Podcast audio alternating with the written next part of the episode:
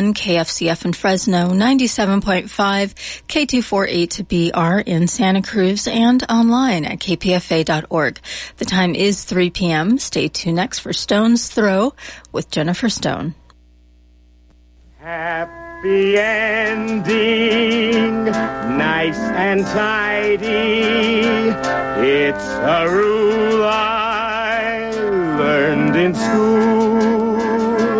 Get your money every Friday. Happy endings are the rule.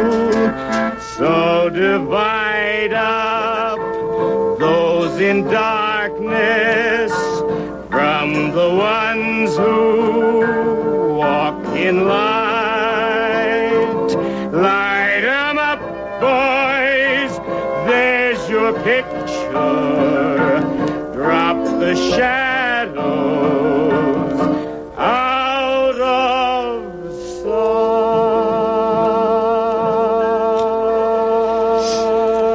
sight. This is Jennifer Stone. This is Jennifer Stone with Stone's Throw. It's Mayday, Mayday, Mayday. You know how it is. Mayday is supposed to be a signal for emergencies. You know, uh, help, help, Mayday. Yes, uh, actually, Mayday goes back a long ways. It's all about the workers. Yes, workers of the world unite. You have nothing to lose but your chains. I always paraphrase. Yes, women, women of the world unite. You have nothing to lose but your pain. Hmm. Is that, what is it? Is that self-pitying? Never mind, never mind. My mind is in a spin. I think the reason is that I try to do too many things. I have here nine issues or, you know, little notes. I think I'll save Bill Cosby and save some other stuff. But I think what I'll do is I will just, listen, I'm afraid I'll get into my Mayday rap and I won't be able to tell you about uh, Angels in America over at the Berkeley Rep. And Howard's End on T V. Now, those are my biggies, and I've, I've got to do an in-depth, intelligent culture critic's job of writing them up, you know. Anyway, I just, Angels in America is still with me. I saw it on Saturday, both the, uh, both the first half, you know, uh, Perish, well, Perestroika is the second, the first half is Millennium Approaches. It's about the eighties and about Reagan and AIDS and all that stuff. But for me, what stays with me from Angels in America, Tony Kushner's breakthrough play, you know, uh, is the moment, the moment when the angel reaches out to the Mormon mother and there's this orgiastic, orgasmic embrace. the, the look on the face of the angel, that's what stays with me. Uh, uh, the line, I've been carrying that line around since I first saw the play twenty, twenty-five years ago over at the Eureka. The angel tells the Mormon mother that the body, she says, the body is the garden of the soul. I've been carrying that around for a quarter of a century. Anyway, uh, I'm afraid that I mix up the T V version uh, with the one that I saw on Saturday. Uh, oh, yes. Uh, dear me, there are so many actors. I think you're just going to have to look them up. Uh, Al Pacino's performance as Roy Cohn in the T V version, that's his, the performance of his lifetime. Anyway, uh, check out Millennium Approaches and Perestroika under the, uh, title of Angels in America over at the Berkeley Rep. And I will try to put together an intelligent, intelligent interpretation of what it means to have a breakthrough event like uh, Angels in America. I remember Uh, let's see. The first one I think I remember was uh, Beckett's Waiting for Godot in the fifties. Uh, changed everything. And uh, then later, Enter Saki Shange's For Colored Girls Who Have Considered Suicide, When the Rainbow Is Enough. That's the seventies.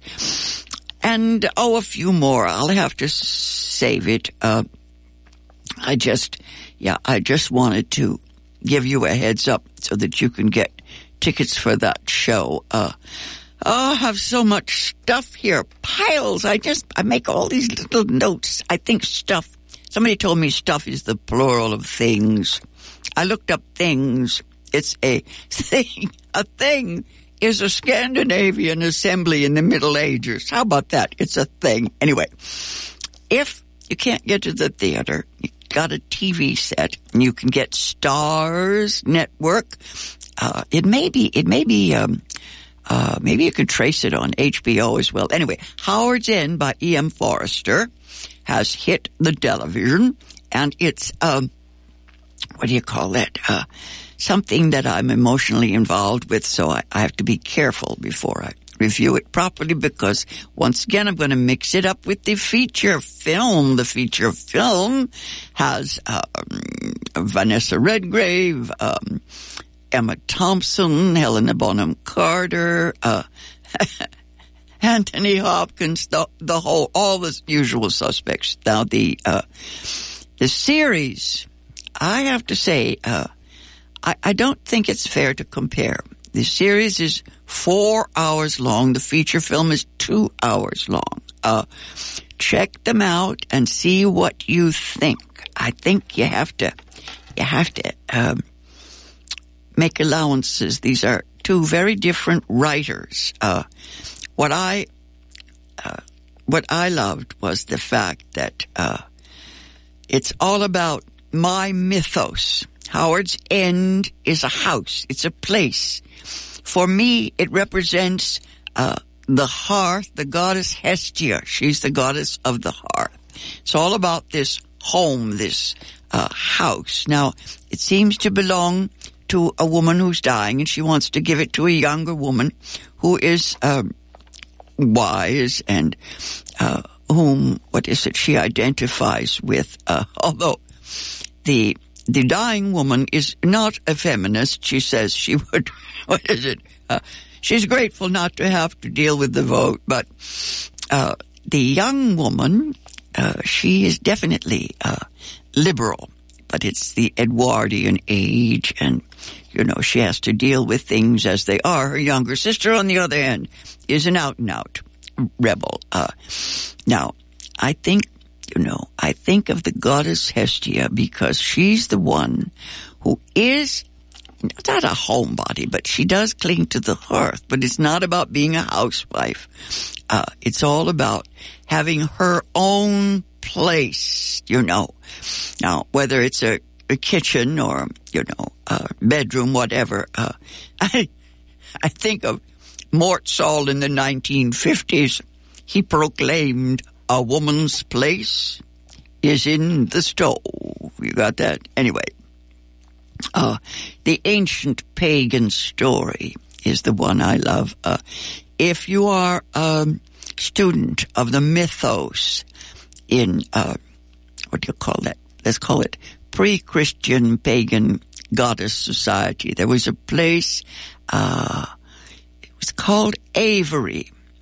And like, it's not Stonehenge, but it's, you know, it's almost as old, and it's where uh, the women. Well, let's let's just call it um, a place where the goddess was real. Uh, now, this goddess thing, you know, runs all the way through history, the Vestal Virgins in Rome, and all that. Uh, but if you go all the way back, at least as far as we can go, you will find that the goddess is, of course, the mother, mother of us all. You know, and so this, uh, this show, Howard's End, you see, it's about, uh, it's about her temple, her land, her property, her fireplace. Uh, I just, get all emotional every time I see Howard's End, whether it's the feature film or the T V series, because that's the house I dream of, the house I always wanted. All kinds of ways to get your hands on it, as you will see if you watch Howard's End. Uh, I don't know if E M. Forster is a good feminist, but he sure tries. Uh, I think uh, I watched Howard's End maybe three times this past weekend, and I have to say I uh, I don't want to pick it as my all-time favorite modern film. I think that goes to Virginia Woolf, but never mind. Check out Howard's End and tell me if you think that it's a, uh, what do you call it? It's a feminist fist in the air, but it's also quite pagan, yes. Uh, you gotta protect our space. And, uh, you know, if you want to take your pregnant sister and give her a place for at least one overnight, you know, you make that demand and you stand your ground. Um, anyway. Never mind, E M. Forster has a lot of books that we have to talk about, and they're all hitting the television uh, series, Masterpiece Theater, and so forth. Uh, okay, I guess, yes, I noticed the third time I watched it that the woman, the old woman, the one that the uh, modern businessman, uh, Matthew uh, McFadden, plays the role in Howard's End, uh, Uh, he calls this woman a charwoman, right? Uh, she, of course, is the keeper of the flame. She keeps the house alive, and she takes the younger woman's uh, furniture and sets it up properly. Uh, but it's a sight from the ancient times, and her name is Missus Avery.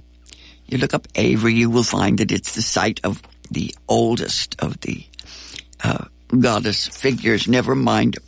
More about that stuff later. So many people wince when I start talking about about uh, the goddess. Yes, uh, let's let's put it down. I like to call it. Let's call it Mother Right.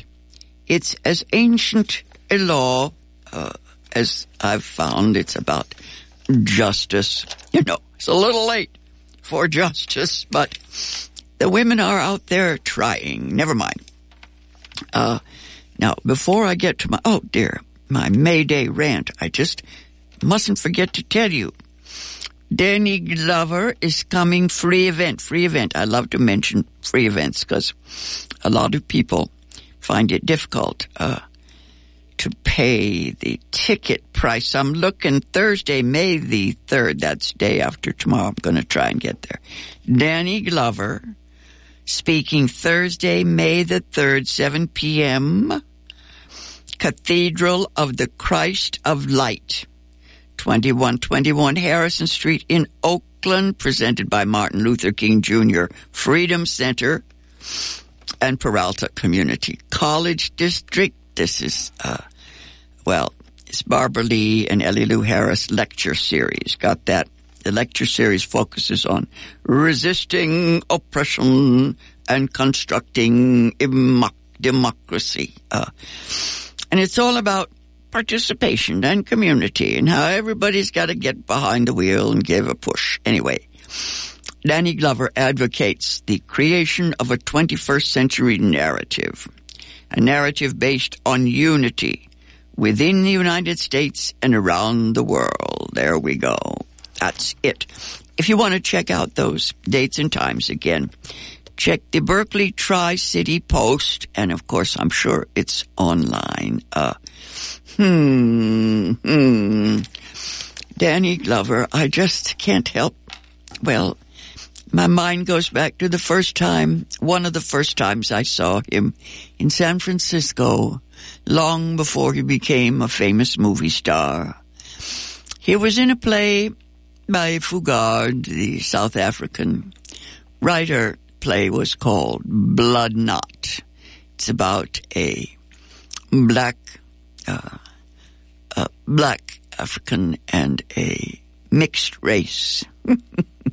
Yes, half white. Uh, uh, these two men are brothers, and of course, you know all about blood knots. Uh, I remember that there was a very small audience, and I turned to Jean Shelton, who was then uh, starting her school for actors, and I said, well, you know, where are they? And she said, they're here. They're here, we just can't see them, and they'll be, you know, there'll be more of them later. Sure enough, they were, and uh I think, you know, being a famous movie star is a useful thing, very useful. Uh, Danny Glover, Thursday, seven o'clock. Anyway, never mind all that. It's May Day today. May Day, May Day, May Day. And for some of us, it's not an emergency so much as a time for joyous celebration, for uh, celebrating the workers, maypole dances for pagan festivals, you know. It's all about spring and Easter, and once upon a time there were these revolutionary parades. Uh, ah, the Russian Revolution, indeed. You remember Warren Beatty's movie Reds. Uh, he tried, uh, you know, the labor movement is still carrying a flag on May Day. Apparently there's at least... was it seven or seventeen percent of the workers are organized? I think it's seven. Anyway, I I sigh because there is no doubt that the great red star has burnt out. Now, m- maybe, maybe uh, it can be resurrected. Uh, we give it new names. Someone said, I think Jane Fonda, she said, don't say socialism, say economic democracy, okay. These new ideas and ideologies are the same ideas, but they they need new packaging. So these progressives, they're popping up. Uh, uh, Black Lives Matter is at the top of the list. Now, you know, go out and read the T-shirts and the bumper stickers, and you'll see dozens of new age movements. Now, I'm not sure that it's necessary for them to come together. You know, they used to talk about how had to unify all these uh, movements. I I don't think that's necessary anymore because we've got this, this brain, this world brain called the net. Anyway, so unity is being redefined. The global connections are already in place. Uh, the feminists are well acquainted with the Greens, and labor is reaching out to everyone all over the world. Uh, the workers of the world are united. I mean, you know, check it out. India knows what's going on in China, at least. They know some of it. Uh, most, but not all by any means, you know, are these economic forces uh known, understood. The, the truth is they're not fully understood, but uh it's coming. The so-called developing nations are plugged in. Uh, the future has arrived. This is what, what Angels in America is all about, you know. Uh, Perestroika, God bless Gorbachev and some others, yes. Uh, aha. We are there. It's here, folks, the twenty-first century. The ways and means to economic democracy are right here in front of us. Can be done. I'm for a global minimum wage. Let's go, let's go for that. Next, I think of Eleanor Roosevelt, yes, standing there in the United Nations talking about a, a Declaration of Independence for human beings. Uh, I still get cross when I see all the ways nationalism prevents global community, and I shudder at the mega monolithic corporate institutions that compete with governments. Oh, which is worse. It's so chaotic, this struggle for power. We don't always know whether the workers, we call them the masses in my day, we don't always know whether the governments can offer people protection from corporate greed, or if it's the other way around. Uh, maybe the governments facilitate these land grabs and these social injustices. Uh, It's all about the exploitation of resources. Uh, now, let's face it. We've still got the rich and the poor. Two four-letter words. All these self-righteous progressives are arguing. We have the haves and the have-nots, the have a little, the have a lot.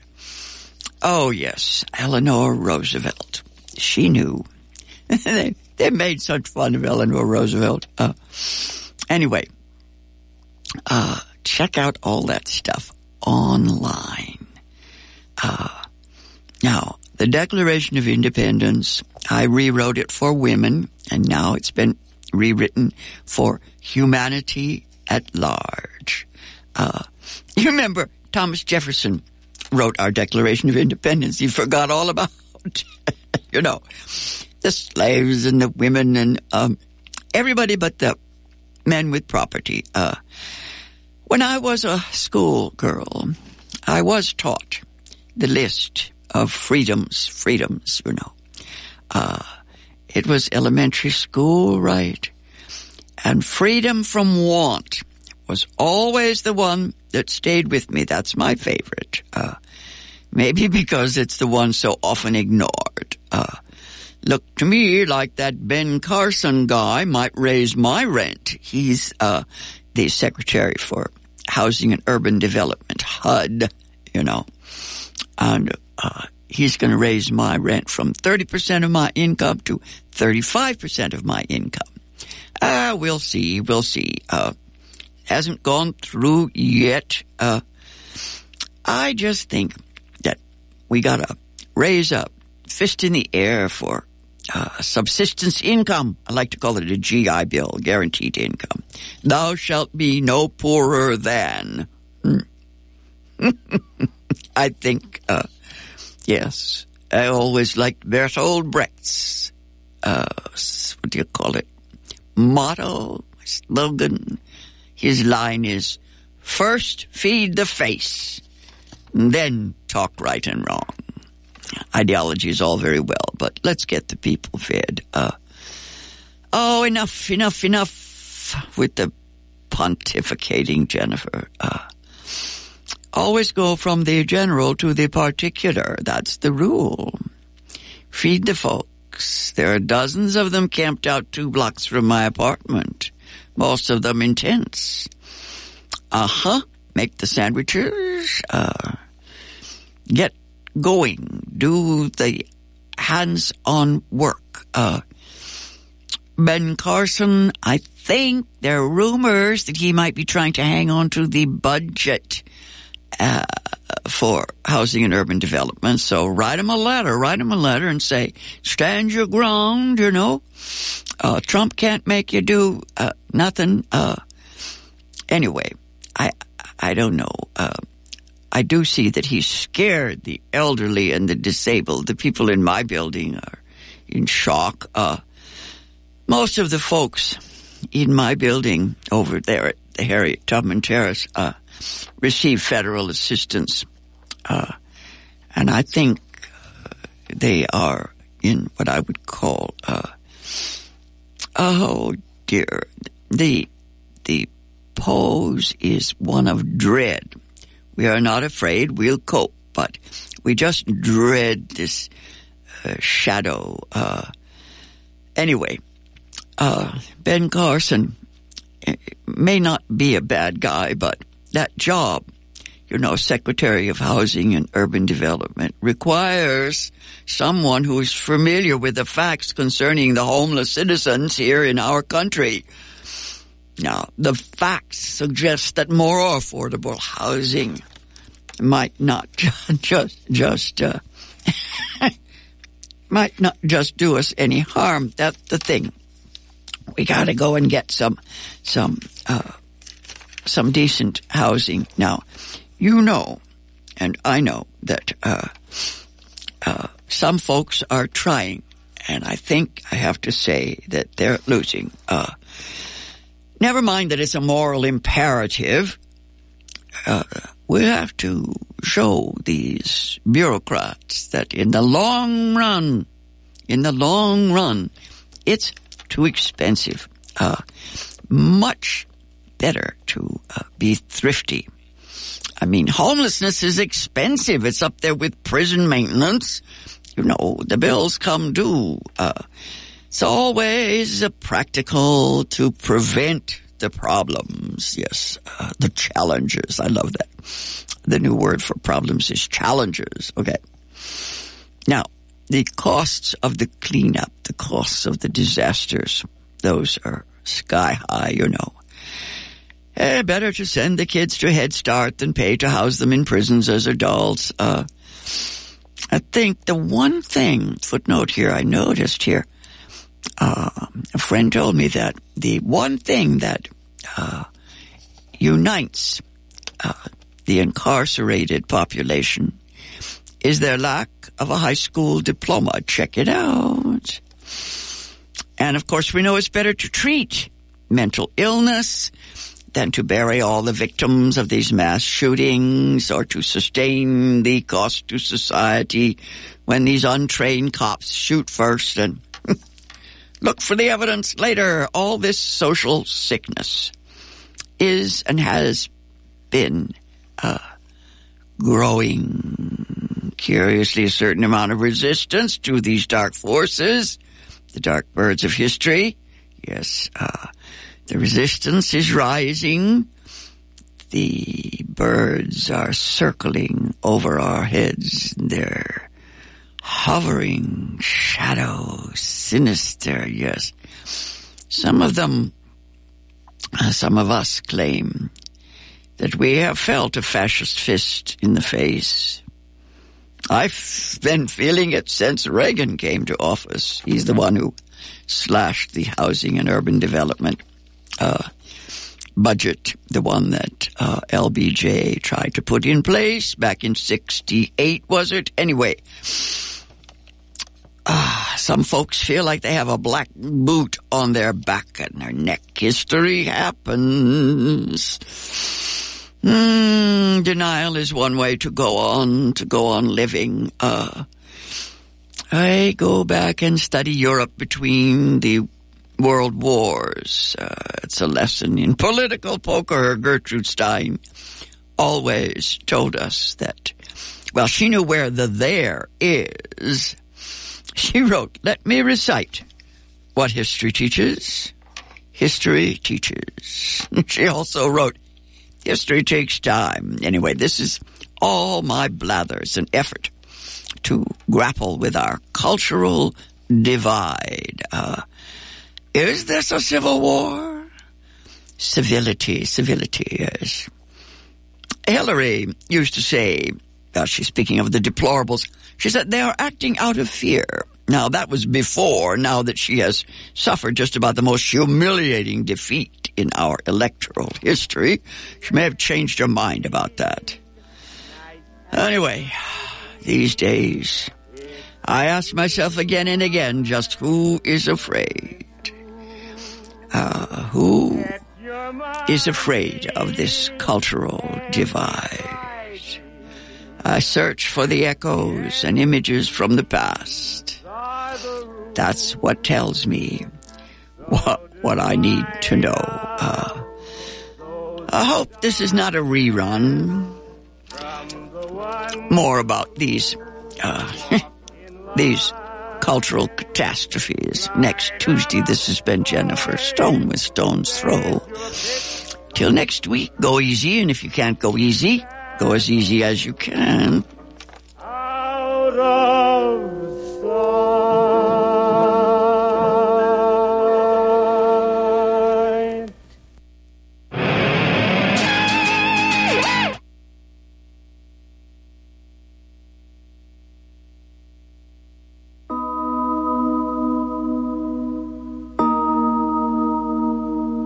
Nomi Prins, former Wall Street executive, current investigative journalist, has just brought out a new book, Collusion: How Central Bankers Rigged the World.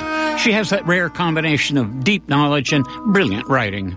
Her new work throws unflinching light on the power players and dark conspiracies of international finance. Nomi Prins will speak on Sunday evening, May sixth, seven thirty at Saint John's Presbyterian Church, twenty-seven twenty-seven College Avenue in Berkeley. There's wheelchair access at this K P F A benefit. Vilma V will host. Get tickets at independent bookstores or online at brown paper tickets dot com for Nomi Prins, May sixth.